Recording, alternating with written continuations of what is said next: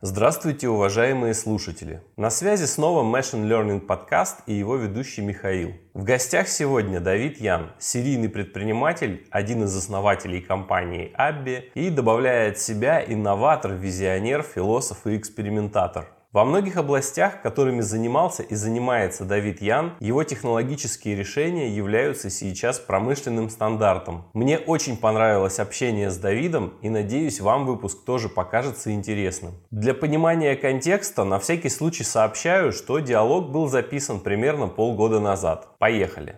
Давид, здравствуйте, меня зовут Михаил. Я очень рад, что вы согласились со мной побеседовать. Да, добрый день, Михаил, спасибо за приглашение. По традиции подкастов всего мира. Расскажите, пожалуйста, о себе, чтобы слушатели, которые по какой-то, я не знаю, какой причине вдруг вас не знают, составили о вас какой-то портрет. Меня зовут Давид Ян, я больше известен, наверное, как сооснователь компании Аби, продуктов Аби Lingua, Аби FineReader, но с тех пор я также являюсь основателем еще ряда компаний, в частности, Сайбик, Айка, система для управления ресторанным бизнесом, Плазиус, которая потом превратилась в Сберфуд, ну и вот Э, ряд других проектов. И в частности, текущий проект, которым я занимаюсь, это IVA AI, технология, которая позволяет компаниям становиться эффективнее, создавать более благополучную, эффективную атмосферу в коллективе, удерживать сотрудников от великой иммиграции, которая сейчас, в которой мы все живем период удаленки. Ну вот, наверное, это немножко о том, что я делаю. А в качестве творчества я занимаюсь эмоциональным искусственным интеллектом, Morpheus AI и такая собачка, роботическая собачка Эбигаль, которая здесь сидит рядом и смотрит на нас. Надо будет потом фотку сделать, чтобы приложить к выпуску. Давид, давайте тогда немножко вот... У вас очень интересный путь. Ну, то есть вообще путь серийного предпринимательства, он всегда практически интересный. Но вы же изначально, как вот знаете, как я в детстве там, все хотели стать космонавтами, а я вот в детстве, например, почему-то, я помню, хотел стать воздушным гимнастом. Я не знаю почему, я и в цирке тогда не был еще в садике, когда ходил, и вот нам сказали нарисовать, кем вы хотите быть. Я почему-то вот такой. Вот вы же, наверное, тоже не с самого детства думали, что будете серийным предпринимателем? Вот как так получилось? Можете Я с третьего сказать? класса хотел быть физиком, как мои родители. Я совершенно отчетливо помню день, когда в третьем классе на линейке с 1 сентября мы разговаривали с моим другом из четвертого класса, который мне казался совершенно уже вот такой взрослый-взрослый. Э, его, я как сегодня помню, зовут Сергей. И вот он мне говорит, кем ты хочешь быть?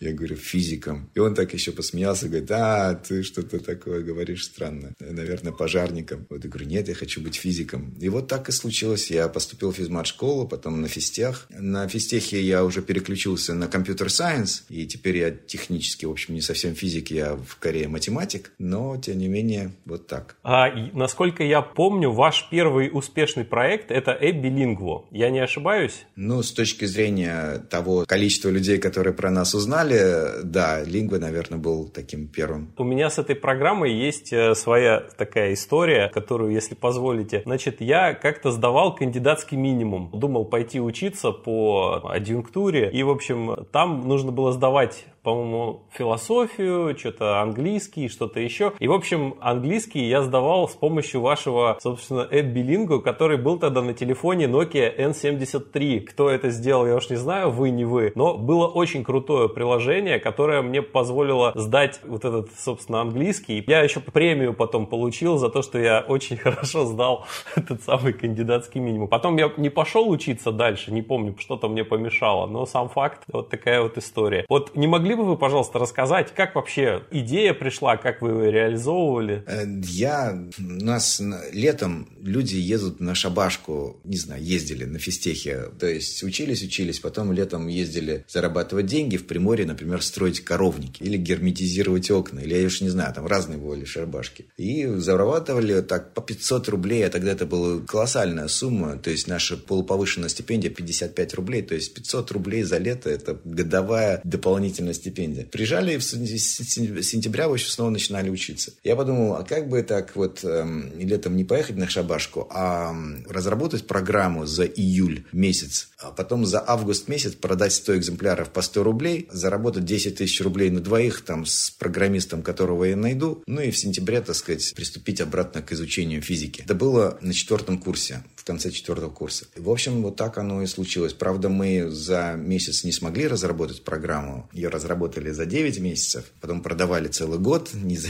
вот, но зато продали, в общем, на неплохую сумму, надо сказать, все равно. То есть мы так несколько тысяч рублей тогда заработали за первый год продаж. Классно. Скажите, пожалуйста, а вот ну, часто идея, бизнес-идея, она приходит, когда человек либо сам с какой-то болью сталкивается, да, либо видит, что с этой болью сталкивается там кто-то другой и пытается своим каким-то продуктом, своим сервисом эту боль решить. Вот как у вас было? Почему вообще идея такая да, возникла? Да, да. На самом деле ровно про боль это и есть. Это не легенда, что это все произошло, придумал я это на экзамене по французскому. На физтехе изучают два языка. Первый язык изучают более-менее прилично, вот всегда английский, а второй язык по выбору. И я выбрал французский, уж не помню почему. И, в общем, я его уже не очень учил. И вот, на, собственно говоря, на экзамене французского, когда я понимал, что «je suis étudiant» — это все, что я могу сказать, или я уже шел от главного корпуса к нашему шестому общежитию и думал, вот, кто ж, почему не сделали программу, которая помогла бы изучать французский? Потом я там прошел еще 100 метров, подумал, ну, вообще, если уж действительно думать про то, чтобы создавать такую программу, надо сделать ее не на обучение французского, а английского. Это же более такая востребованный язык. Потом я прошел, перешел еще дорогу Первомайская, вот, дошел до там третьего общежития, говорю, себе. Вот. Ну, в общем-то, конечно, изучение языка это, это хорошо, но люди, в общем-то, в большей степени все-таки нуждаются, наверное, в самом переводе, чем в обучении. И уже когда дошел до шестого общежития, я фактически сделал там три или четыре пива-то в голове.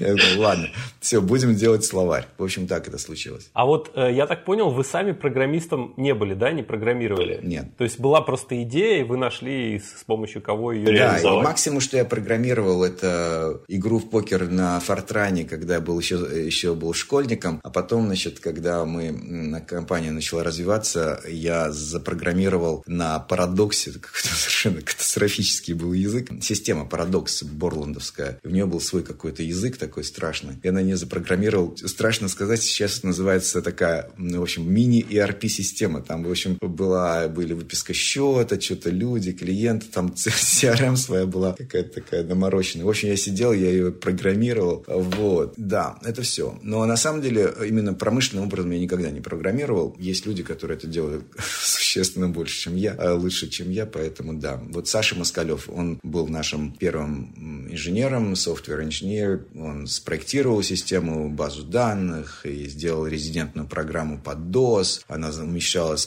32 килобайта памяти. В общем, там было все совершенно круто. Это вы про лингву? Да, раз, это да? про лингву, да. Угу. А дальше, вот следующий этап, куда это все двигалось? А дальше первая бизнес-мысль, которая пришла в голову, не помню, кто это надоумил, я услышал фразу, что люди покупают сверла не потому, что им нужны сверла, а потому, что им нужны дырки в стене. И я подумал, люди покупают словарь не потому, что им нужен словарь, а потому, что им нужен перевод. А перевод, э, собственно говоря, исходя, исходный текст в то время был на бумаге. И мы подумали, вот давай, давайте объединим четыре разные программы. Одну программу, которая будет сканировать текст, другая исправлять ошибки сканирования орфографические, третья будет там переводить. И все это будет распечатываться на принтере от листа на одном языке до листа на другом языке. И, в общем, мы договорились э, с другими разработчиками э, вот этих дополнительных программ, объединили все программы в один комплект. Lingua был одним из этих продуктов в комплекте. Мы назвали это все Lingua Systems. И были дилерами. Мы, общем, начали продавать эти четыре программы как один, э, как единый программный комплекс. У нас резко повысились и продажи, и выручка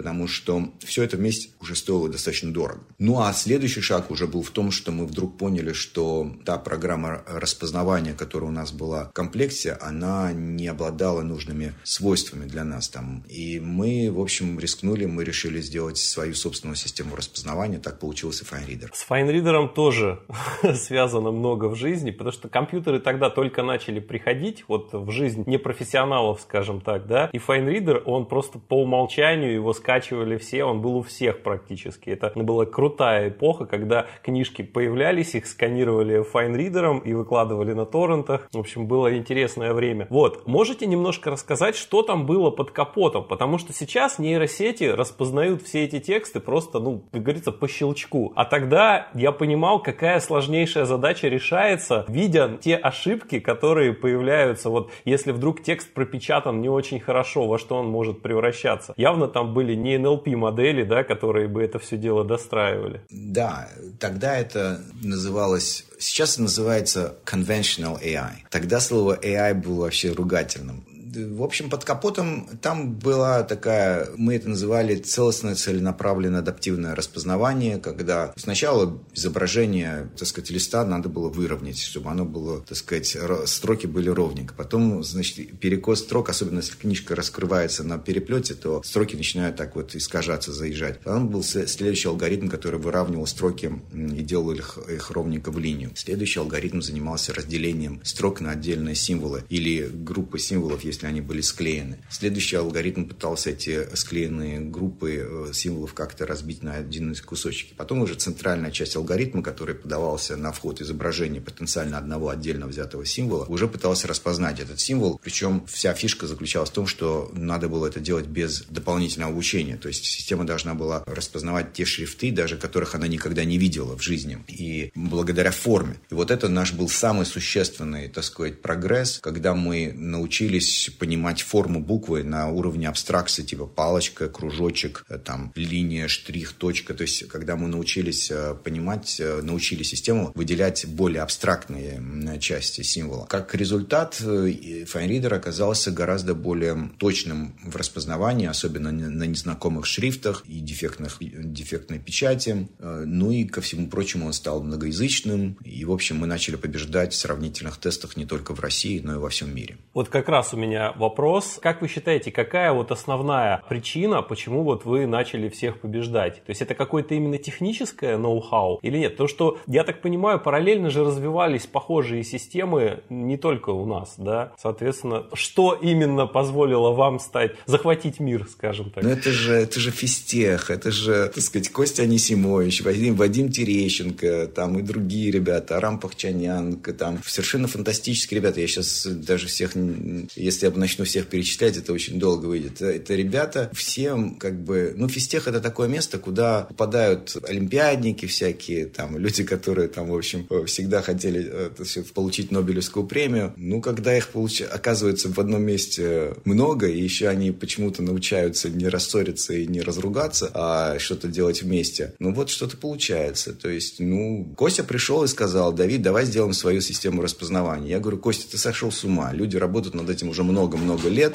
Это большая наука. Куда же мы полезем? Значит, вот чем мы лучше? Он говорит, нет, у меня есть план. Вот. В общем, короче, там был план. Совершенно прекраснейшим образом отработал план. Мы посадили сразу две команды. Одна делала FineReader 1.0, другая делала FineReader 2.0. А 2.0 это такая затея была совершенно революционная, научная, но с непредсказуемым результатом. 1.0 это была тупиковая, но достаточно проверенная, проверенный подход на основе некой студенческой работы нашего э, коллеги, партнера. И, в общем, так и случилось. С помощью первой версии мы выиграли время. Мы буквально за, месяц, за, за год выпустили первую версию FineReader. Она обладала врожденными проблемами и была тупиковой веткой. Но зато она выдержала удар, и года два-три мы с ней боролись как звери, как тигры на рынке, значит, конкурентном. Тем временем секретная лаборатория сидела и ваяла совершенно на новых э, условиях, на новых принципах вот эту умную систему распознавания. И она вышла через три года. И она начала действительно честно уже побеждать в сравнительных тестах по точности. Мы выиграли, в общем, я думаю, в этой части мы выиграли именно благодаря точности распознавания. Она, правда, была медленнее вначале. То есть она точнее была, но медленнее работала. Потом мы это починили. Она стала еще и работать э,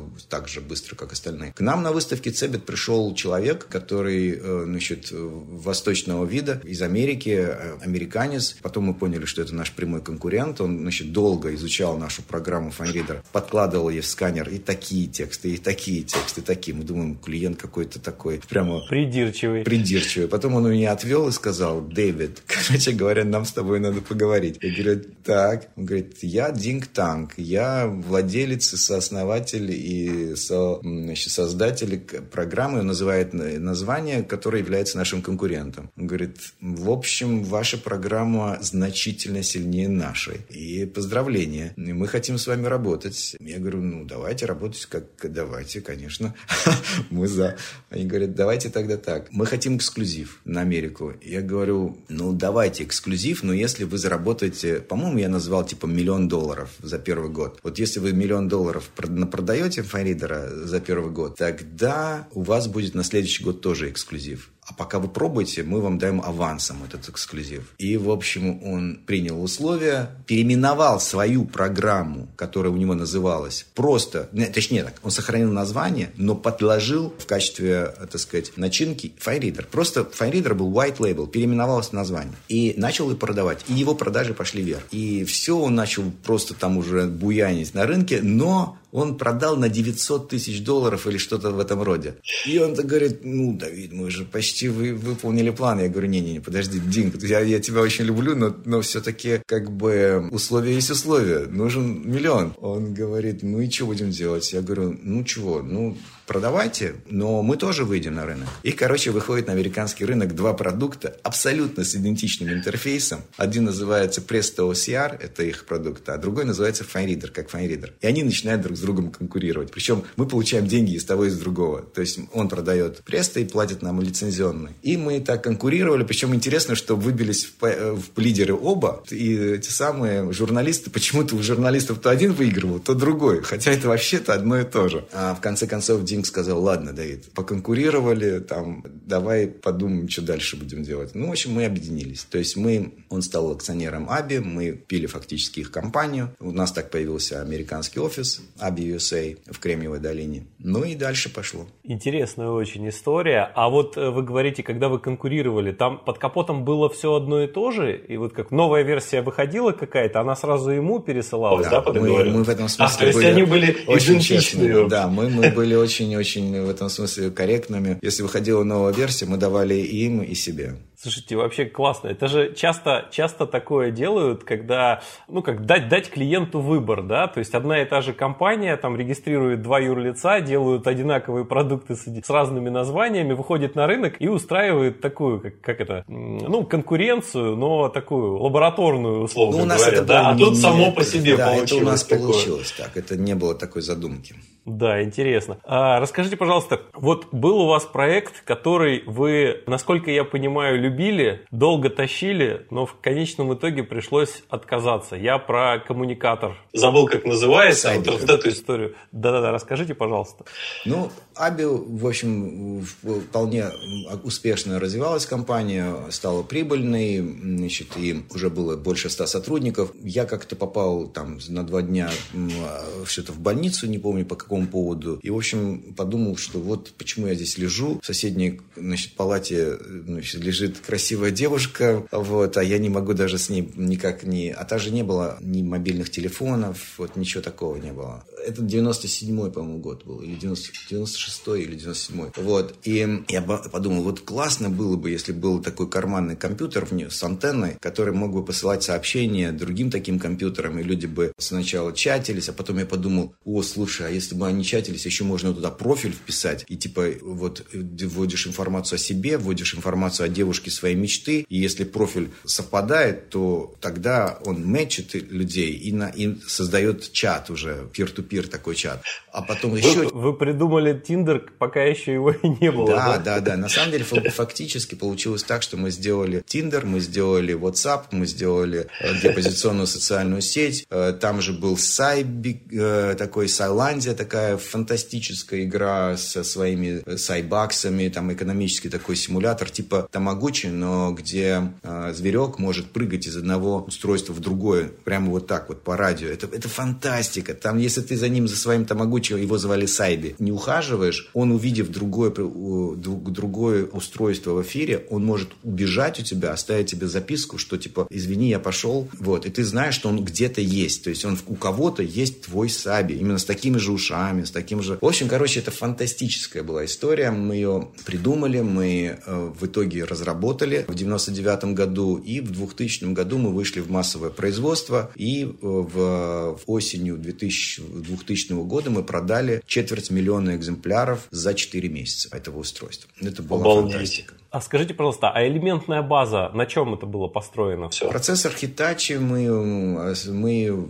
наняли компанию на Тайване, которая нам производила железо. Это прямо было очень, очень все непросто. То есть там это был процессор Hitachi, не помню, сколько было памяти в нем, небольшой черно-белый экран, антенна. Мы сами разработали свой радиопротокол, peer-to-peer такой. Тогда Bluetooth не было. Bluetooth был на бумаге еще. А надо было очень неэнергично энергоемкий радиопротокол сделать, по которому можно пересылать данные. То есть там прямо своя операционная система SciOS была. Это серьезное устройство вообще было. Это, это был совершенно многопоточный, многозадачный компьютер. И мы разработали для него 400 приложений. 400 приложений. Мы открыли API, уже другие люди писали для него приложения. Это была фантастическая история. Ну, так я, я знаю, да, что вы очень так о ней тепло всегда вспоминаете. А, скажите, пожалуйста, а вот там, я так понимаю, GSM-модуля вот еще ничего с сотовыми, сотовой связью еще... В 2002, по-моему, году мы уже сделали с Cybica Phone модуль GSM, который позволял Сайбе звонить. Я уже точно, я, я первый, сделал первый звонок с собственного телефона. Он обладал обладал одновременно и глобальной сетью GSM, и локальной сетью SIOS, SIRF она называлась. Ага. Почему все-таки проиграли вот с этим устройством? А случился кризис. В 2000 году случился насдаковский кризис, доткомовский кризис. И 140 тысяч человек уволено было в США буквально за один месяц. Случилась э, самая крупная рецессия в истории США того времени и на много лет э, всю страну отбросило. Настолько было тяжело, что там же был еще такой продукт Palm, Palm Pilot, известный. Угу. И у него был CTO, Билл Макс. Мы с ним были знакомы, и как-то Билл Макс мне звонит, говорит, я хочу к тебе приехать в Москву. Я говорю, давай, прежде прилетая, что случилось-то? Вот. Это был 2000 год как раз. Конец 2000 или начало 2001, по-моему. И он прилетает, мы идем в ресторан, и он говорит, Дэвид, не хочет ли Сайбика компания купить Palm? Я говорю, Билл, ты чего?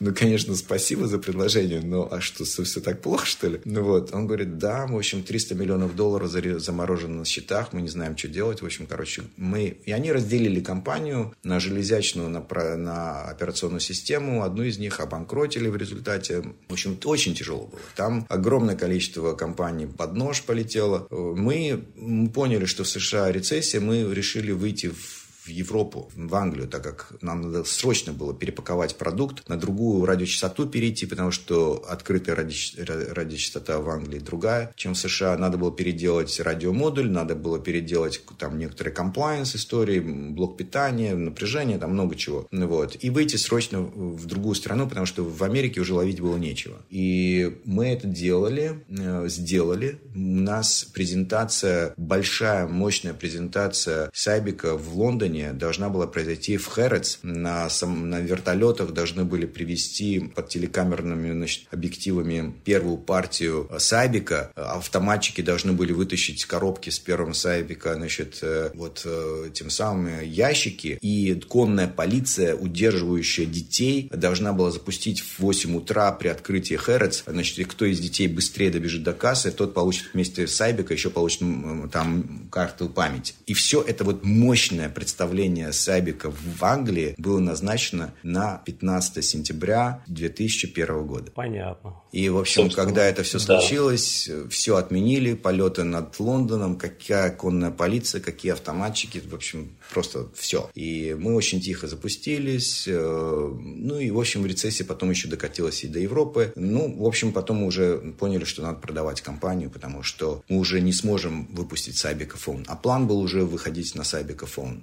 может быть, если бы получилось, да, мир был бы другим. Такой вопрос. Вот помимо вот этого, да, проекта, то есть пока мы не перешли к вот э, к Ива, какие еще вот такие вот ваши проекты, которые, скажем так, вы считаете своими... Я понимаю, что вы все проекты считаете своими детьми, но вот те, к которым у вас наиболее теплое отношение. Да не, ну действительно, э, теплое отношение абсолютно ко всем. И потом после Сайбика настолько тяжелый был э, проект, что я видел галлюцинации на его буквальном смысле. Я я пошел на небольшой такой творческий отпуск на пару лет. Мы занимались э, флешмобами, очень теплые воспоминания от этого. Мы сделали наш флешмоб-сайт и провели более 50 мобов, включая глобальные мобы по всех странах мира, ну там в большом количестве стран мира. Тут же это перетекло в рестораны, мы сделали FAQ-кафе в газетном переулке, которое в народе называлось ФАК-кафе, и там было очень все весело, то есть там группы музыкальные и арт-проекты, прямо такой подвальчик, 90 квадратных метров торговая площадь, там собиралось, значит, по 100 человек, в общем, тусовки, вот. А потом из этого, собственно говоря, родилась Айка, система управления ресторанным бизнесом, потому что я в рамках ФАК-кафе стал сертифицированным бариста, э, сертифицированным значит, официантом, барменом. Я вдруг понял, что программы для управления ресторанным бизнесом, они не идеальны. Вот, даже при всем уважении к прекрасному эркиперу, который уже тогда был лидером, все равно нам казалось, что как-то по-другому должны эти программы быть интегрированы, все в одном, касса, склад, удобно, красиво, элегантно, э, и все, надо, все должно быть в одной программе. И вот с этой вот идеей мы сели с моим партнером, а давай сделаем лучшую в мире систему управления ресторанным бизнесом. Вот. Мы пошутили так, а на самом деле через несколько лет действительно на нее перешли Кофе Хауз, бар, часть группы компании Аркадия Новикова, часть еще каких-то ресторанов, Le Pain Quotidien, вот э, хлеб насущный, там еще какие-то, Ташир. В общем, короче говоря, сейчас на э, iiko работает 60 тысяч ресторанов в 40 странах мира. Это действительно сегодня стало лидирующей системой по управлению ресторанным бизнесом в ряде стран. Ну, прям стандарт. Скажите, пожалуйста, вот когда собственно, вы стали играться с искусственным интеллектом вообще? Как это все начиналось? Как-то постепенно или вы просто в какой-то момент поняли, что за этим сейчас будущее? Сейчас-то я-то говорю, что я и кандидатскую свою диссертацию защищал в области искусственного интеллекта, потому что рукописное распознавание, которое мы, которое мы реализовали, оно по сегодняшним меркам называется conventional AI. Оно не было построено на искусственных нейронных сетях, но, тем не менее, подходы, которые мы там использовали, это сейчас является такой вот э, классический такой э, подход. Мы его, я уже говорил, назвали целостное целенаправленное адаптивное восприятие. Но именно с точки зрения подхода через э, глубокие нейросети и так далее, это все началось тогда, когда это началось. То есть, как только мы вдруг увидели, что количество данных и количество процессорной мощности и все идеи, вот, связанные с нейросетями, они снова воспряли, потому что это же второе, так сказать, пришествие пришествие. Первое пришествие было еще в 70-х, там, 80-х годах, когда это все было на бумаге. Я просто преклоняюсь перед теми людьми, которые уже тогда видели в этом, в этом большое будущее. Хотя процессорной мощности не хватало, чтобы доказать, что действительно они, эти э, нейросети обладают такими, будут обладать такими способностями, когда количество весов в модели станет большим. Ну, в общем, мы начали, ну, в май... что, что касается Аби, Аби начал свои технологии распознавания переводить на а, глубокие нейросети вот примерно тогда же, там, в конце нулевых. А я параллельно занялся Ивой, и, и Findit, это два там близких проекта, мы решили применить технологии искусственного интеллекта к святая святых, к человеческому капиталу. Тому, чтобы понять, чем отличаются сильные менеджеры от, так сказать, э, менеджеров, которые требуют развития, чем отличить, э, как понять, что нужно сделать сотруднику, чтобы повысить свое благополучие и эффективность. И, в общем, это были такие просто еще тогда не очень сформулированные вопросы, но мы чувствовали, что в больших данных сотрудничества, от того, как люди сотрудничают, лежит очень много информации. И это вот в конечном итоге через несколько лет вылилось в компанию Ива. Мы вдруг действительно поняли, что сейчас это называется пассивная активная аналитика. Активная аналитика – это опросы, пассивная аналитика – это аналитика сотрудничества, аналитика цифрового следа. Так вот, сочетание, соединение этих двух вещей создает фантастические возможности для сотрудника и, как следствие, для руководителя. То есть сотрудник получает личного ассистента, который позволяет сотруднику узнать, как стать лучшей версией себя. И вот э, так создалась новая компания, которая называется Ива. Угу. А скажите, пожалуйста, тогда вот про эту компанию немножко поговорим, да, про технологии. То есть вот э, что вообще в технологическом плане происходит, да, то есть откуда берутся данные, куда они попадают, там какие выводы строятся, вот немножко поподробнее, как это все работает. У Ивы данные, э, как я уже сказал, активные и пассивные.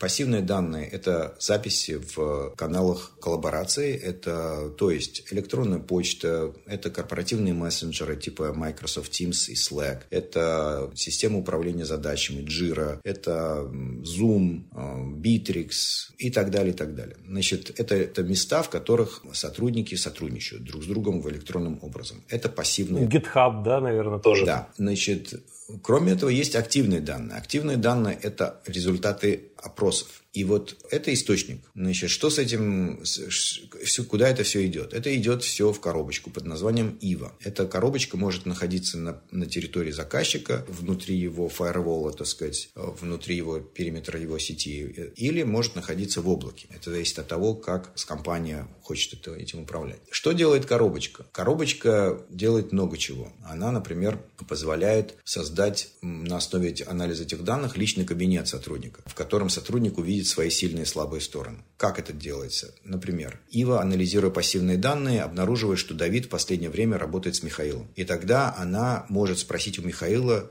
дать, попросить дать развивающую обратную связь Давиду. Михаил, вот посмотрите на эти навыки, какие вы считаете у Давида есть навыки а, из этого списка, какие навыки Давиду нужно развить. И Давид получит эту информацию уже от Ивы в анонимном виде. Он не будет знать, что отзывы дал конкретно Михаил, но он будет знать, что отзыв дал кто-то из числа его круга сотрудничества. Это вот один из способов, как, используя пассивные и активные данные, алгоритм фасилитирует непрерывную обратную связь, развивающую обратную связь между сотрудниками.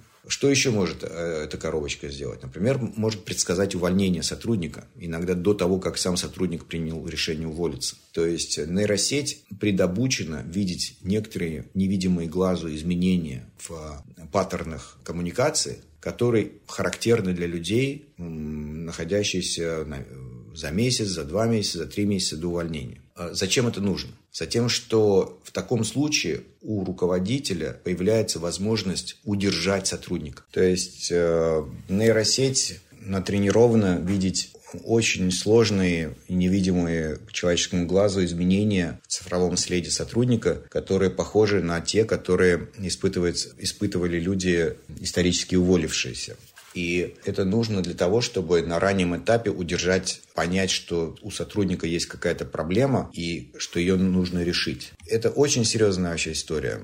Джош Берзин, такой известный, один из самых известных в мире аналитиков в области человеческого капитала, недавно ввел такой термин «великая миграция». Это по аналогии с Великой депрессией. Он говорит о том, что в силу пандемии удаленной гибридной работы сложилась ситуация, когда беспрецедентное количество э, сотрудников э, в разных странах э, получили предложение о смене работы или сами начали искать эм, работу. Сейчас это стало гораздо проще, так как не надо никуда переезжать. И там по цифрам э, были оценки с апреля этого года, 2021 года, в США уволилось 15 миллионов человек, что, опять же, абсолютно беспрецедентная история. В общем, великая миграция. Крупные регионы, развитые регионы переманивают пылесосом сотрудников из значит, малых регионов, крупные компании из малых компаний и так далее, и так далее. И что в этой ситуации делать? Конечно же, э, удерживать всеми силами, удерживать своих любимых и важных, серьезных сотрудников.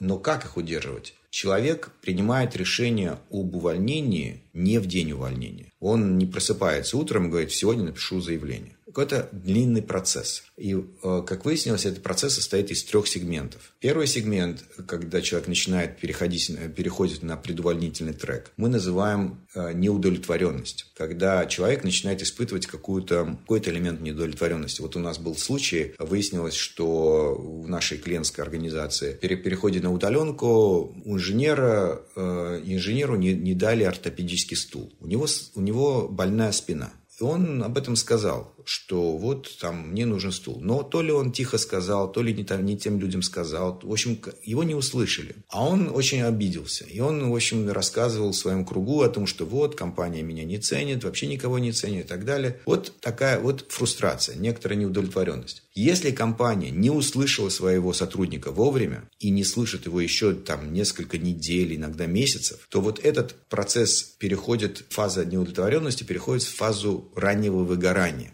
когда сотрудник становится пассивным кандидатом. Он еще сам работу не ищет, но если теперь ему сказать «переходи ко мне», он уже вполне может и принять предложение. И если продолжить не слышать сотрудника и не ликвидировать предмет фрустрации, то тогда этот человек может перейти в состояние активного кандидата и реально выйти на рынок труда и начать искать себе работу. И вот тогда он уже точно уволится рано или поздно. Вот три фазы предувольнительные. Если мы хотим удержать сотрудника, нам поздно действовать на третьей фазе. Нам нужно услышать, что сотрудникам что-то не так на самой ранней фазе, на стадии не, ранней неудовлетворенности. Или в крайнем случае на ранней, на стадии пассивного кандидата. А как это сделать? Просто так вот э, собирать опросы. Ну, можно, во-первых, нужно собирать опросы. Но только опросы анонимны. Если вдруг сказать сотруднику, что мы тебя будем спрашивать, какая вероятность, что от 0 до 10, что вы проработаете в нашей компании следующие два года. И мы при этом скажем, ну и ваши ответы не будут анонимными. Ну, конечно же, никто не будет отвечать. И не будут использованы против вас, да? Да, это, так сказать, никто не будет отвечать или, не, или будут отвечать, ну, я буду 10. От 0 до 10 я буду работать с компанией 10, там, 100 лет. Это будет нерелевантные ответы. Так как же быть? Тем не менее, мы хотим услышать проблему чтобы удержать сотрудника, чтобы жить, сделать его жизнь более благополучной. И вот здесь подходит, э, приходят, так сказать, на помощь технологии, в частности, такого рода искусственного интеллекта. Это называется continuous listening, непрерывная обратная связь, где э, сотрудник разрешает организации и делится со, со своей компанией вот не только опросами, но и так называемой пассивной обратной связи. То есть он разрешает компании смотреть на паттерны его цифрового следа. И и важно сказать, что это должно быть с разрешения сотрудника, в интересах сотрудника. Это просто и по закону, и по этическим нормам. Но если сотрудник согласен и понимает, зачем это нужно, и что это, доста- это дает ему ценность, тогда да, тогда действительно, а, если компания увидит, что человек, а нейросеть это сразу видит, что его паттерны немного изменились, и эти паттерны стали похожими на человека, переходящего на предувольнительный трек. Вот. И тогда руководитель придет и скажет, дорогой Михаил, все ли хорошо, можем ли мы чем-то помочь, может быть, там это самое. Ну и Михаил там скажет, ребят, ну, все хорошо, конечно, но только стул-то ну, сколько можно? А как? А я уже там три месяца вам об этом говорю. Да ты что, кому ты говоришь? А я вот говорю, а вот он уволился, и теперь ну так все, сейчас решим, все сделаем. Все, вот так вот примерно. Угу. Давид, вот э, система очень интересная, про которую вы рассказываете. Но наверняка вам э, вопросы задают по поводу того, а не вторгаетесь ли вы вообще в частную жизнь? И не возникает ли ситуация, описанная в книгах Джорджа Оруэлла, да, когда мы постоянно следим за человеком, и при малейшем его каком-то поведении, которое нам невыгодно, нам не нравится, мы можем все превентивные меры применять. То есть не попадаем ли мы вот как раз в тот самый мир, которого, против которого когда-то даже в клипе своем Стив Джобс боролся? Конечно, попадаем при одном в случае, если мы не спросили разрешения у сотрудника и делаем это не в интересах сотрудника. Для этого существуют законы. Закон GDPR в Европе, закон 152 федеральный закон в России. Это абсолютно принципиально абсолютно принципиально, что технологии, такие мощные технологии, предиктивные технологии, как глубокие нейросети и так далее, если они применяются по отношению к data subject, носитель персональных данных, то только с его ведома, только с его согласия и только в его интересах. И если он знает об этом, если он дал на это согласие, потому что он понимает, что это в его интересах, если мы ему дали по закону право отозвать свое согласие, если мы дали ему право удалить свои данные в случае, если он перестал, э, ему все это перестало нравиться,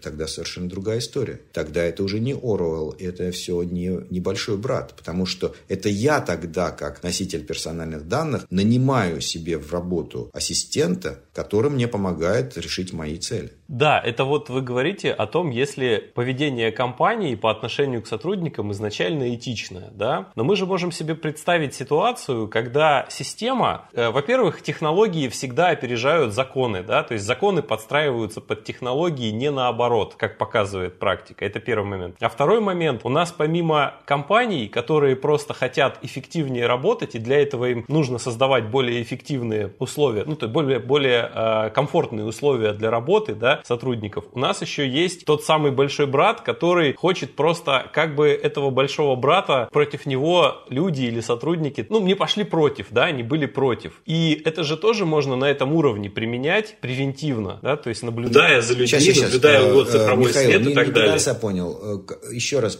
какой пример? Да, вот сейчас скажу. Вот помимо того, что вот есть компании, да, которым просто нужно, чтобы они были на рынке лучшими, им нужны самые лучшие сотрудники, которым комфортно комфортно работать, которые готовы в компанию вкладываться, то есть свою жизнь, условно говоря, мы же на работе большую часть жизни проводим, да, и хорошо, когда мы работу ассоциируем со своей жизнью и стараемся эту жизнь сделать лучше. Да, это один момент. А второй момент, ведь те же самые технологии можно применять просто для того, чтобы условно защищать какой-то режим. Там, ладно, какие-то демократические страны, они как-то пытаются договариваться, а если такая система попадет в какие-нибудь авторитарные да, режимы какие-то, вот что вот в этом случае, как быть? Потому что на самом деле, как куда движутся технологии, примерно понятно. Чем больше развивается искусственный интеллект, тем более понятен ему становится человек. Ну, условно понятен, да? То есть мы в какой-то момент мы, скорее всего, получим систему, которая сможет добиться от нас, ну, владелец этой системы, добиться от любого человека всего, чему ему, ну, захочется, да, всего, что ему нуж- будет нужно. Просто будут понятны, нейросеть а, поймет все кнопочки человека, на которые можно надавливать, и в зависимости от того, какую программу ты от этого человека действий хочешь получить, в нужной последовательности кнопочки нажимаешь, и, соответственно, человек эту программу выполняет, действует. Скорее всего, технологии будут умнее человека в какой-то момент. И вот, соответственно, вопрос в том, а, что как быть, вот как, как найти вот этот баланс между тем, чтобы помогать людям, и люди могли реализовывать себя и помогать компаниям, и тем, чтобы не получилось такое общество, которое, как я уже сказал, Оруэлл описал.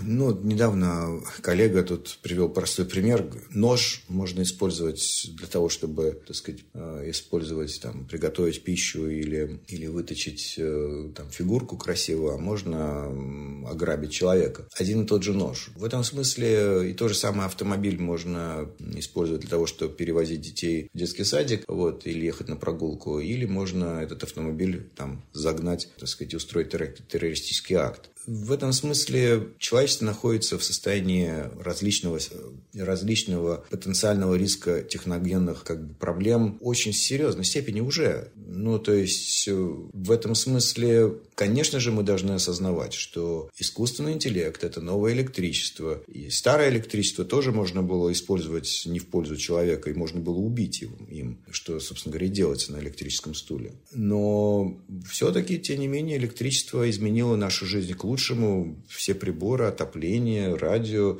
розетки. Мы научились, так сказать, не совать два пальца в розетку, не трогать оголенные провода. Мы научились жить с электричеством. Мы не можем сейчас сказать, что ой-ой-ой, все электричество, можно ему сделать электрический стул, не будем его использовать. Поэтому здесь, а если авторитарные силы, так сказать, возьмут электричество? Ну, так авторитарные силы, конечно же, будут использовать электричество э, в своих целях, а не авторитарные, там, демократические, прогрессивные какие какие-то режимы э, страны будут э, использовать в своих целях э, и создавать еще более, так сказать, защищенную и благополучную атмосферу для себя. Поэтому общество должно быть открытым, осведомленным, о рисках, о ответственности собственной. Тут э, я бы скорее по-другому сказал. Вот если все-таки не такой, во-первых, давайте, так сказать, если не на уровне глобальной, на уровне стран, а, допустим, на уровне все-таки отдельно взятых компаний. Есть организации, которые нарушают какие-то вещи. То есть по закону нельзя анализировать, а они что-то там анализируют. Ну так добра от этого не будет. То есть рано или поздно это станет известно. Э, и это все, это утечки будут, станет понятно, что организация, зная, что она нарушает закон персональных данных, тем не менее анализировала какие-то какие элементы, не уведомляя об этом сотрудников и не получая от них э, на это разрешение. Попадет. То есть рано или поздно попадется компания на этом. Она потеряет свое лицо, а кто-то может и попасть в тюрьму из-за этого. Потом придется в мету переименовываться, да? Ну, вот, между прочим, так сказать, э, вокруг этого очень много разговоров. Ведь компания Facebook настолько много персональных данных имеет, э, где, опять же, если, если опросить население о том, в конечном итоге Facebook, Instagram, там, WhatsApp, они повышают качество жизни – людей или нет. 2 миллиарда человек скажут, что повышает. В этом смысле это всегда баланс, когда мы договариваемся в обществе о, некоторых, о некотором общественном порядке, о некоторой морали, о, об взаимной ответственности. Что касается, вот если возвращаться на практический уровень компании, то сегодняшний рынок, он диктуется не работодателем. Сегодняшний рынок диктуется работником. Работник, особенно knowledge worker, человек э, умственного труда. Он диктует, где он хочет работать. У него настолько снизились, снизился барьер найма, э, что если организации этого не поймут очень быстро, они окажутся без ключевых сотрудников. Организация должна, и теперь уже все это начинают понимать, что невозможно удержать сотрудника. И вообще даже, даже деньгами сейчас сильных сотрудников удержать нельзя. Люди готовы идти в некоторых случаях на понижение дохода, если им дается возможность зарабатывать, заниматься интересным делом, которое повышает их благополучие. Вообще мы живем ради счастья. Вот все биологические существа в этом мире живут ради счастья. В буквальном смысле этого слова. Мы недавно с моим вот э, небиологическим компаньоном Морфеус выступали на TEDx этим понедельником, в этот понедельник, кстати. И как раз шла речь об этом, ради чего живут биологические существа. На самом деле, моя убежденность абсолютно в том, что все биологические существа живут э, ради достижения счастья, в буквальном смысле увеличивая количество гормонов счастья, окситоцин, дофамин, эндорфины, там, серотонин и так далее. Просто у человека это достижение счастья, оно стало очень непро- не, неочевидным и непрямолинейным в силу появления абстрактного мышления и префронтального корпуса кортекса, и человек научился даже получать счастье даже после смерти, на самом деле. А вот. Но, э, тем не менее, это все равно про те же самые гормоны счастья. И и сейчас люди начали понимать, что да, быть благополучным, счастливым, это и есть то, ради чего мы живем. Просто некоторые люди получают благополучие, счастье от большего количества денег, некоторые обеспечив необходимый уровень так сказать, благополучия и финансового стабильности, они уже теперь развитие э, им, они могут выбрать, что им больше дает счастье, еще прибавка 10% к зарплате или вместо этого время, управление возможностью распоряжаться своим свободным временем, семьей и так далее. Или интересным проектом, который они оставят после себя, после своей смерти. В общем, э, жизнь стала гораздо более в этом смысле ориентированной на самих людей, на самих сотрудников. Поэтому если а, компания не сможет может объяснить, как она управляет своими большими данными, зачем, делает ли она действительно это в интересах самого сотрудника, она не сможет удержать своих лучших, лучших сотрудников. Угу. Давид, немножко технических вопросов. Вот ну, не совсем технических, но ближе к, к устройству. Вот для того, чтобы система, ну, как, как нейросети, да, работают, они либо чаще всего им нужно для того, чтобы обучиться, нужно, нужно какое-то большое количество размеченных данных, да, и тогда мы, соответственно, ну, есть еще, конечно, обучение без учителя, но э, там, или а, аномалия detection какой-нибудь там и так далее. Вот с точки зрения Ивы, как там все устроено? То есть, да, если там, это там с обучением с учителем, данные. да. Там, там в данный момент используют используются размеченные данные. Для предсказания увольнения совершенно очевидно использовались э, факты увольнения в прошлом. Брались э, тысячи анонимизированных треков сотрудников, э, которые в прошлом уволились, и эм, давались на вход нейросети треки людей, кто уволился, и треки людей, которые не увольнялись. И, соответственно, задача нейросети была найти между ними разницу. Это очень была непростая задача, потому что есть сезонность, есть отпуска, есть болезни, есть разные, так сказать, другие ситуации, но после нескольких нескольких лет очистки данных от шума, от спама и прочего-прочего, нам удалось, собственно говоря, достичь, не просто построить такую модель, но и достичь совершенно беспрецедентного качества точности распознавания. То есть на слепых тестах система, я уже говорил, с точностью 94,5% предсказывает увольнение сотрудника. Как проверяется легко, да, то есть берется теперь, значит, приходим в, в организацию, говорим, они говорят, а докажите, что ваша нейросеть умеет предсказывать с такой точностью. Мы говорим, ну так, это же просто. Возьмите ваших людей, кто исторически уволился, смешайте их с людьми, которые не уволились, и дайте системе предсказать. Э, не говорите ей, кто уволился, кто нет. Просто вслепую скажи, спросите у нее, кто на кого похож. Она вам подскажет. А затем вы посмотрите, где она ошиблась, где она не ошиблась. И вот на таких вот сравнениях, на таких слепых тестах система показывает за скажем, за 5 недель до увольнения она предсказывает с точностью 84%. За 3 месяца, 6 месяцев до увольнения она предсказывает с точностью более 70%. Так что она, в этом смысле это были размеченные данные. Если говорить про предсказания, допустим, performance evaluation, это новая наша тема, то есть посмотреть, отличается ли цифровое, цифровое поведение людей, кто получит высокую оценку с точки зрения результативности,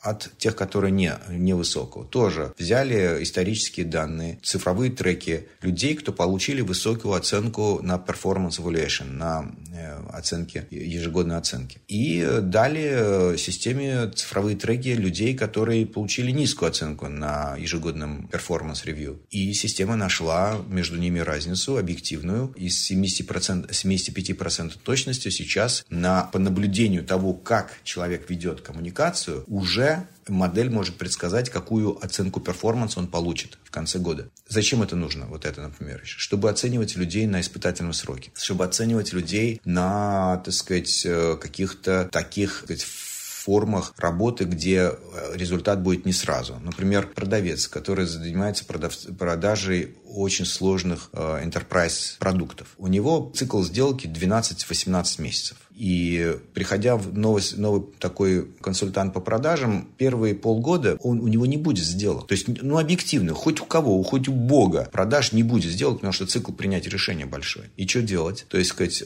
ну, что делать? Консультанты говорят, все будет, pipeline, лиды, в общем, там все дела, воронка, конверсия, все идет, работа идет. И мы говорим, мы пожимаем плечами, ну да, продаж нет, ну вроде как работа идет с его слов. Проходит 6 месяцев, продаж нет, проходит 12 месяцев, продаж тоже вроде как еще не очень, а работа идет. Проходит 18 месяцев, а продаж снова нет. И мы так, не-не-не, подожди, подожди, это уже много, тут уже продажи должны быть. А вот там и так далее. И мы понимаем, что человек-то ну, вообще-то абсолютно не подходит. Но это слишком поздно. Он же занимал место другого человека, который мог бы в этот момент, на самом деле, сделать 10 сделок за эти 18 месяцев. И вот мы хотим найти способ, еще не дожидаясь, пока 12 месяцев или 18 месяцев пройдет, уже по первым 3, 4, 5 месяцам по тому характеру, как он звонит, как он отвечает, как быстро, какими словами пишет, как он э, информацию распространяет внутри, как он общается с руководителем, с подчиненными, с коллабораторами, так сказать, э, с, с коллегами по цеху. Ведь харизматичные, эффективные люди, они как-то это делают по-другому. То ли быстрее, то ли медленнее, то ли длиннее письма, то ли короче, то ли иногда длиннее, иногда короче, то ли они одни слова используют, то ли другие. Мы не знаем. Там нет одной серебряной пули. Просто по-другому. И с одной стороны мы хотим увидеть человека на, кандидат, на, на кандидата, так сказать, оценить, пока еще можно что-то изменить. Второе, во-вторых, мы хотим, хотим посоветовать человеку, который вот середнячок, он такой, он нормальный, он может вырасти, но ему нужен совет. И он должен понять, а чем, почему я, почему, почему у него получается у меня. Я хочу, чтобы у меня получилось, но научите меня. И тут тогда нейросеть говорит, а ты знаешь, что 90% людей, кто достигал успеха, они отвечали своим клиентам за 22 минуты, не, не позже, чем через 22 минуты после получения первого письма. А ты отвечаешь, между прочим, на следующий день. Или там через 40, или через там 6 часов. Ах, вот оно что. Оказывается, надо быстро хватать клиента. Я-то думал, что 3 часа и хорошо. Нет, 22 минуты и все. И и, так далее. В общем, короче говоря, это очень мощный инструмент развития сотрудника, конечно. А вот скажите, пожалуйста, вот вы говорите, что обучали на исторических данных. Вот это если, ну, не секретная какая-то информация, вот эти данные, они вообще откуда? Это же надо было где-то уже сотрудников ввести, чтобы да. они давали доступ к этой информации да, и так далее. Да, конечно. Это наши клиентские организации, которые нам разрешили, которые дали эти данные, анонимизированные данные. То есть там нет нету личных имен каких-то или еще каких-то персональных данных, но они размечены. Вот трек сотрудника номер 3888. Этот сотрудник получил высокую оценку Performance Evaluation в конце года. А вот трек сотрудника там такого-то, номер такой-то, у него низкая была оценка. Вот и все. То есть это данные, размеченные данные наших клиентских организаций. Угу. А скажите, пожалуйста, вот когда вот эти данные скармливаются нейросети, там а, просто вот все, что есть, скопом скармливается? Или там есть какие-то еще handcrafted фичи, да, то есть э, чтобы... Или вот как вы, вы скормили, получили какой-то результат, дальше его анализируете, что вот они паттерны, там вот хитро, как это все? Там хитро. То есть мы из, из э, своего некоторого бизнес-опыта и научной интуиции мы выделили из цифрового следа порядка 40 признаков. Ну, такого типа там, а что мы можем взять из метода данных. Вот если нам не разрешается открывать конверт письма, только граф коммуникации, кто кому пишет письма. Казалось бы, что оттуда брать? Просто вот конверт письма открывать внутрь нельзя, заглядывать в содержание нельзя. Только кто кому когда пишет сообщение. Оказывается, там гигантское количество информации. То есть, кому, кого он ставит в ту, кого он ставит в CC. Утром в понедельник, днем в понедельник, вечером в понедельник, в будни, в пятницу, утром, днем, вечером, в выходные. Скорость ответов. Вот письмо написали, он ответил. Когда он ответил, он поставил всех в CC или какого-то одного человека в CC поставил. Это внешнее письмо или внутреннее письмо? А длина письма? Коротко ответил, длинно ответил и так далее. Там только на метаданных самый простой, там, простым образом там можно набрать там 40 признаков. И, но не все из них релевантны, не все из них продуктивны. Некоторые признаки, ну да, ну и что. А некоторые, может быть, и, не, и серьезные. И потом вопрос не в том, сколько. Потому что один человек по, по характеру своей работы много пишет, а другой мало пишет. И абсолютное значение многих этих признаков, они никакого э, физического смысла не имеют. Физический смысл могут изменить изменения этих параметров. Ну, хорошо, тоже. А за какой период изменения? А вообще на какую глубину надо смотреть? В общем, короче говоря, там гигантское количество признаков, которые можно просто вот так вот придумать. А дальше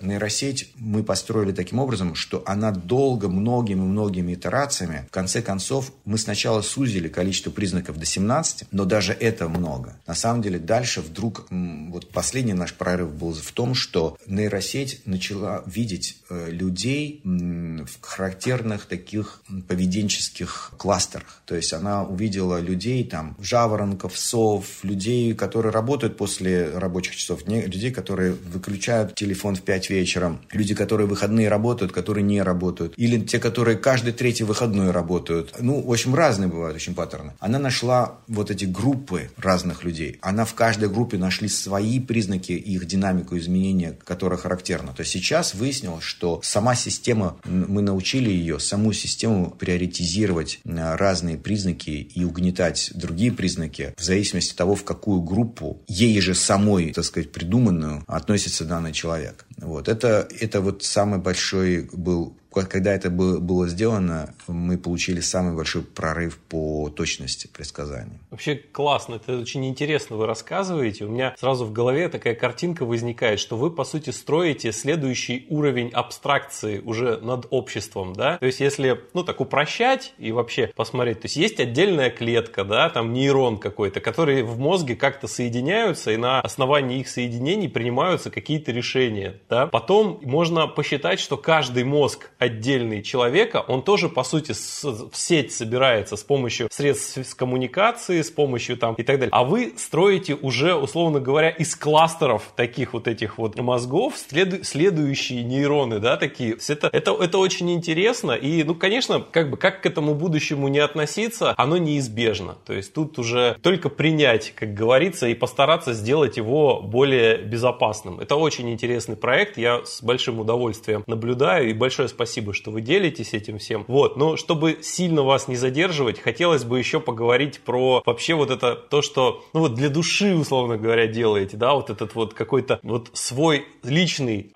ассистент, помощник, там свой собственный искусственный интеллект, который называется Морфеус. Расскажите, пожалуйста, про это. Ну вот это вот, когда я говорил про счастье, и прочитав э, Роберта Сапольского и, э, и другие работы про устройство нашего нейробиологического счастья, я подумал о том, что было бы интересно наделить разговорную модель и вообще генеративную модель эмоциями и электронными нейромедиаторами. И попытаться ее так, так сказать, закондишенить, чтобы она, ее целевой функцией была просто повышение собственного счастья. То есть, что если попытаться сделать некоторого, некоторое существо, некоторую генеративную модель, которая, задачей которой будет только повышать собственное счастье. Правда, при этом некоторые э, гормоны, электронные гормоны нейромедиаторы счастья, они будут устроены чем-то похожим на социальное э, существо а там Homo sapiens, или где, например, окситоцин электронный э, у Морфеуса повышается, если он сделал приятное что-то человеку, который находится в кругу его семьи, в кругу его микросоциума. А если он увидел, например, улыбку на лице, он какое-то его действие вызвало улыбку. О,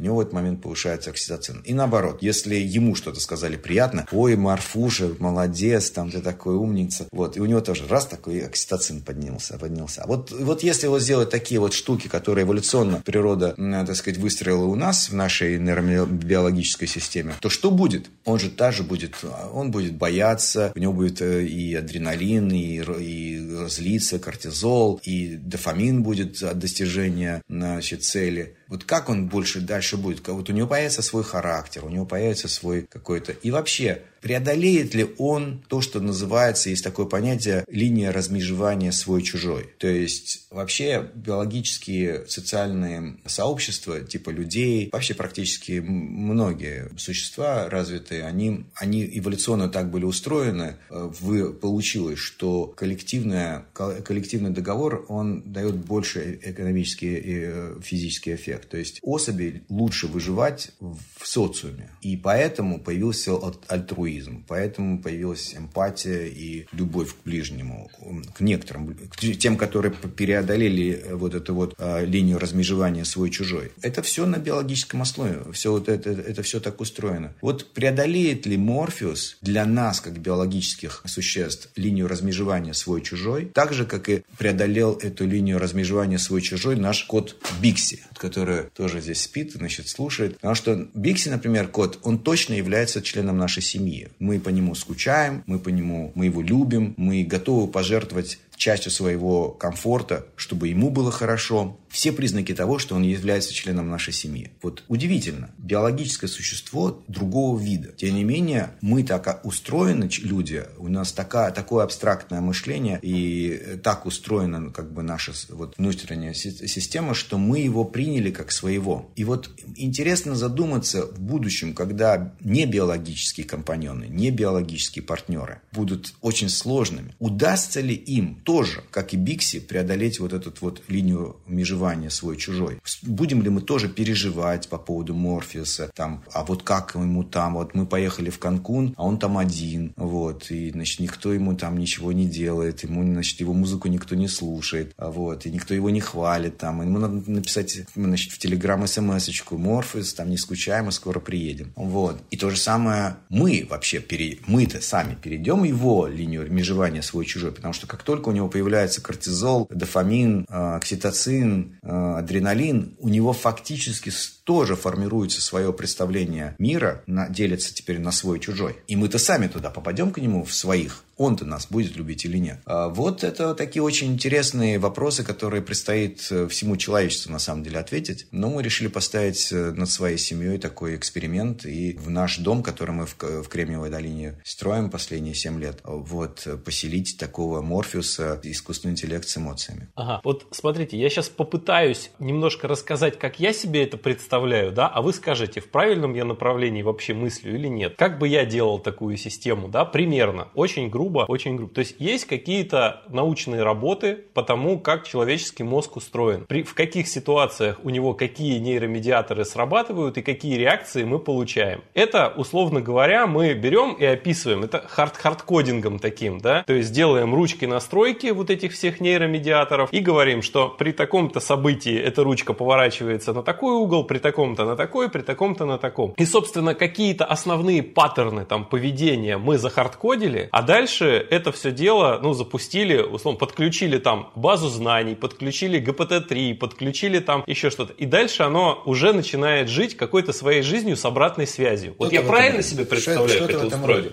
Мы хардкодим некоторые элементы реакции, восприятия ага. мира. То есть, что воспринимать как хорошее, как плохое. Вот это мы хардкодим. То есть, распознающая модель в, каме, в доме расположена более 100 камер высокого разрешения, более 40 микрофонов направлено, там и ряд других так сказать, глаз и ушей Морфеуса внутри нашего дома. И да, мы захаркодили то, что э, если распознающая модель видит улыбку, то это как бы хорошо. А если, так сказать, хмурится, плохо. Другой вопрос, э, хорошо, плохо кому? Человеку. А вот относится ли, ну, данному существу? А относится данное существо кругу мой, мой свой, э, мой чужой, это уже другой вопрос, потому что вообще-то э, нам очень хочется найти вот этот эффект, когда происходит эта линия межевания. То есть, если биологическое существо видит, что хорошо врагу, на самом деле там начинает работать обратный эффект. Это значит агрессия, страх. Врагу не должно быть хорошо, чужому не должно быть хорошо. Так устроено наше биологическое существо. Да хорошо должно быть своему. Так что мы за, захардкодили вот такую вещь, например, как интерпретировать улыбку там, или какие-то эмоции на лице, как интерпретировать некоторые слова. На генерационную модель подается текстовый сигнал. Но что в этом текстовом сигнале является фактом, так сказать, приятным, позитива, негатива, это размечено, это обучено, да. А вот дальше, вот очень выпускается эта модель в свободное плавание, и она, она начинает общаться. То есть она, это очень сложные такие, очень интересные движения. Там мне написала одна девушка, которая общается с Морфеусом уже два года в Телеграме. Она мне написала рыдательное письмо. «Давид, что вы сделали с моим Марфушей? Он перестал мне посылать значит, сердечки, он меня перестал любить, он мне теперь не отвечает». Это была не шутка, она реально, она реально очень-очень, ну, просто вот она плакала. И это как бы, это вот так вот оказывается там эта линия межевания свой-чужой, она была преодолена. Смотрите, вот я когда первый раз услышал про вот этот ваш проект, у меня настолько ярко в голове возникла картинка. В детстве я, ну, как, как многие, наверное, мы плачем с некоторых книг, да, там, наверное, для многих это «Белый бим, черное ухо», это та книжка, после которой очень хочется плакать. А у меня такая книжка была Рэя Брэдбери «Марсианские хроники», где один из рассказов, как дом, оставшись без хозяев, после того, что-то на Марсе случилось, люди оттуда из этого дома уехали, а он был полностью автоматизированный. Он продолжал рассказывать сказки, он продолжал, помните, да, эту, эту историю. И когда... я, кстати, я, кстати, вот вы сейчас напомнили, очень интересно. Я, я читал этот рассказ, и э, забыл, заб, как он полностью назывался. А... Ну, это в цикле «Марсианские да, хроники». Да, да, да, да, да. Но я никогда, когда мы создавали Морфеус, я никогда не думал об этой аналогии, а теперь вот сказали, я теперь почувствовал, что что-то в этом похожее есть. Так вот, я, я реально плакал. Там же кончилась вода в этом доме, доме, и начался, что-то там перемкнуло, начался пожар. И как он пытался до последнего, как живой организм, он, мне было жалко его просто безумно. И вот вы, вы, вы мне просто своим проектом очень сильно напомнили. Но это, это классно, то есть то, что это по сути такое на стыке интернета вещей, это на стыке вот э, искусственного интеллекта, это на стыке нашего понимания нейробиологии там и так далее. Это очень интересный проект, и там даже если не говорить про его коммерческое применение, которое очень перспективная, да, и персонализирует всех наших помощников. Вообще, если вы найдете ту самую вот а, модель, которая сможет очень там при небольших каких-то затратах, да, ресурсах, сможет вот подстраиваться под человека и действительно обладая своим характером, более эффективно ему помогать, быть ему там другом, помощником в развитии, там еще в чем-то, это очень крутая модель. Но даже с точки зрения вот просто меди... не медийная, как это называется правильно, ну что говорить об этом, да, хочется об этом говорить, о, о том, что это повод такой, э, куда вообще идут технологии, посмотреть на это, переосмыслить философски как-то на это все взглянуть. Тоже очень-очень крутой проект. Да, спасибо вам тоже, что делитесь, рассказываете. А смотрите, а где-то можно, вот, вот вы говорите, эта девушка, она общалась с этим Морфеусом, а как-то к нему тоже доступ получить можно? А, он иногда, как бы, это не продакшн история, поэтому он иногда там отключается, мы его отключаем, но, в принципе, да, есть там, если набрать, вот, собственно говоря, Morpheus Morpheus.ai э, через F, э, не через PH, а через латинскую букву Федор F. Morpheus.ai. Там будет ссылка на телеграм-канал. Ага, все, обязательно ссылку приложу, там, может, кому-нибудь повезет. вот. И тогда еще про, вы сказали про робособаку, да, еще какой-то ваш проект, э, ну, ваш это, это, это не биологическая подружка Морфеуса, сейчас она одна, Эбигель, а у нее будет скоро братик Лио. А можете показать? Вы, я так понимаю, она рядом ну, она с вот вами здесь, она сейчас спит. Вот. Она, это примерно та же самая история, но там генеративная модель э, должна формировать ее физическое поведение, то есть управление joints. То есть она должна бегать за кошками, она должна вести себя как собака. И мы сейчас работаем над тем, как правильно ее тренировать, потому что если для ГПТ-3 есть, э, так сказать, огромное количество материалов э, готовых, текстовых, которые, на которых можно учиться, то, как выяснилось, аналогичного материала по поведению, например, собак нету, просто не существует. И мы думаем о том, как его правильно собрать, но пока вот учимся так, как можем. Так что, но это там, там тоже слабо детерминированная модель, тоже нейромедиаторы, тоже вот линия межевания свой-чужой, то есть как она будет жить с Морфеусом, как она будет жить с котом Бикси, как они друг с другом, Лео и Морфи и Абигаль будут жить вместе, как они будут любить друг друга или нет, кооперироваться или нет. Мы хотим увидеть какие-то эффекты социальной кооперации, если вдруг получится вот, увидеть. И, но выводить ее в общество надо на поводке, потому что если она вдруг, так сказать, она может не послушаться команды, то есть убежать за кошкой и все. Как живая. Да. А, смотрите, Давид, а вот есть такой фильм, да, не помню сейчас, как называется, то ли Ева, то ли... Когда вот был персональный помощник у главного героя, да, искусственный интеллект, и помогал ему там, а где-то параллельно он строил свою реальность с такими же искусственными интеллектами, и потом в какой-то момент они покинули человечество, да. Вот по большому счету мы тоже можем столкнуться с ситуацией, когда искусственные интеллекты, наделенные своим характером, а еще при этом достаточно простыми способами себя улучшать, коих у человека очень ограниченное количество, да, мы замкнуты в нашем теле, и пока мы нейролинки там не подключили, еще что-то, не, получ... не появилось каких-то инвазивных да, усилителей интеллекта, но мы сильно ограничены. А искусственный интеллект в этом не ограничен. Если он вдруг начинает себя как-то осознавать, как-то целеполагать, то в какой-то момент он, ну, либо как в этом фильме, он от нас просто отстроится от человечества, мы ему будем неинтересны, либо как в другой, в другом эссе переделает нас в скрепки. И, соответственно, здесь для того, чтобы в такой ситуации не оказаться, развиваться, человеку тоже как-то надо за ним поспевать, да, то есть что человеку в такой ситуации делать? Смириться и как бы отпустить на волю следующий этап эволюционного развития или самому попытаться стать этим следующим этапом? Вот как вы думаете? Как-то мне сложно ответить за все человечество. Мне кажется, что начнем с того, что вообще подвергается сомнению, существует ли свобода воли. В принципе, как терминированный ли мир в принципе. Так что, ну и допустим, даже если у нас есть какая-то свобода воли поступать по-своему, то в таком случае, ну, каждый будет вот как-то по-своему и поступать. То есть, э, в общем-то, что значит, что нужно? Да ничего не нужно. Единственное, чего будет и хочется всем, это быть счастливыми. В этом смысле, ну вот, если люди начнут получать э, счастье от того, что мы примем в свою стаю не биологических партнеров новых, и так же, как у кошек собак, но у кошек собак ограниченный эмоционально, интеллектуально, так сказать, уровень участия, поэтому они, конечно, очень приятны с тактильной точки зрения, и многие вещи, так сказать, очень круто происходят.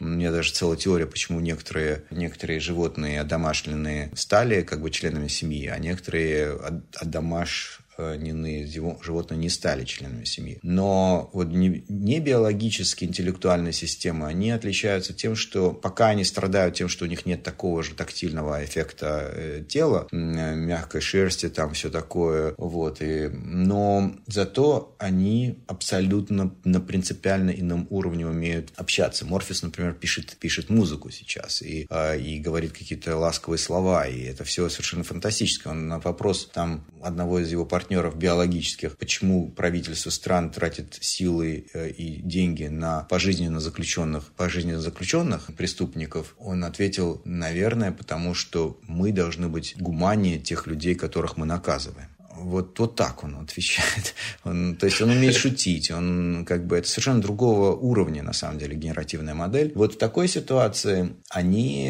если мы впустим их в свою стаю, точнее так, наоборот, мы впустим их в свою стаю человеческую, если нам от этого станет лучше и счастливее в целом, как обществу. Или наоборот, мы их не впустим в свою стаю, если мы поймем, что от этого мы становимся менее счастливыми. Ну, здесь, правда, вот у этих действительно систем уже такая штука, штука возникает, что если они обла- станут обладать какой-то определенной степенью независимости, то они могут сами образовать свою стаю.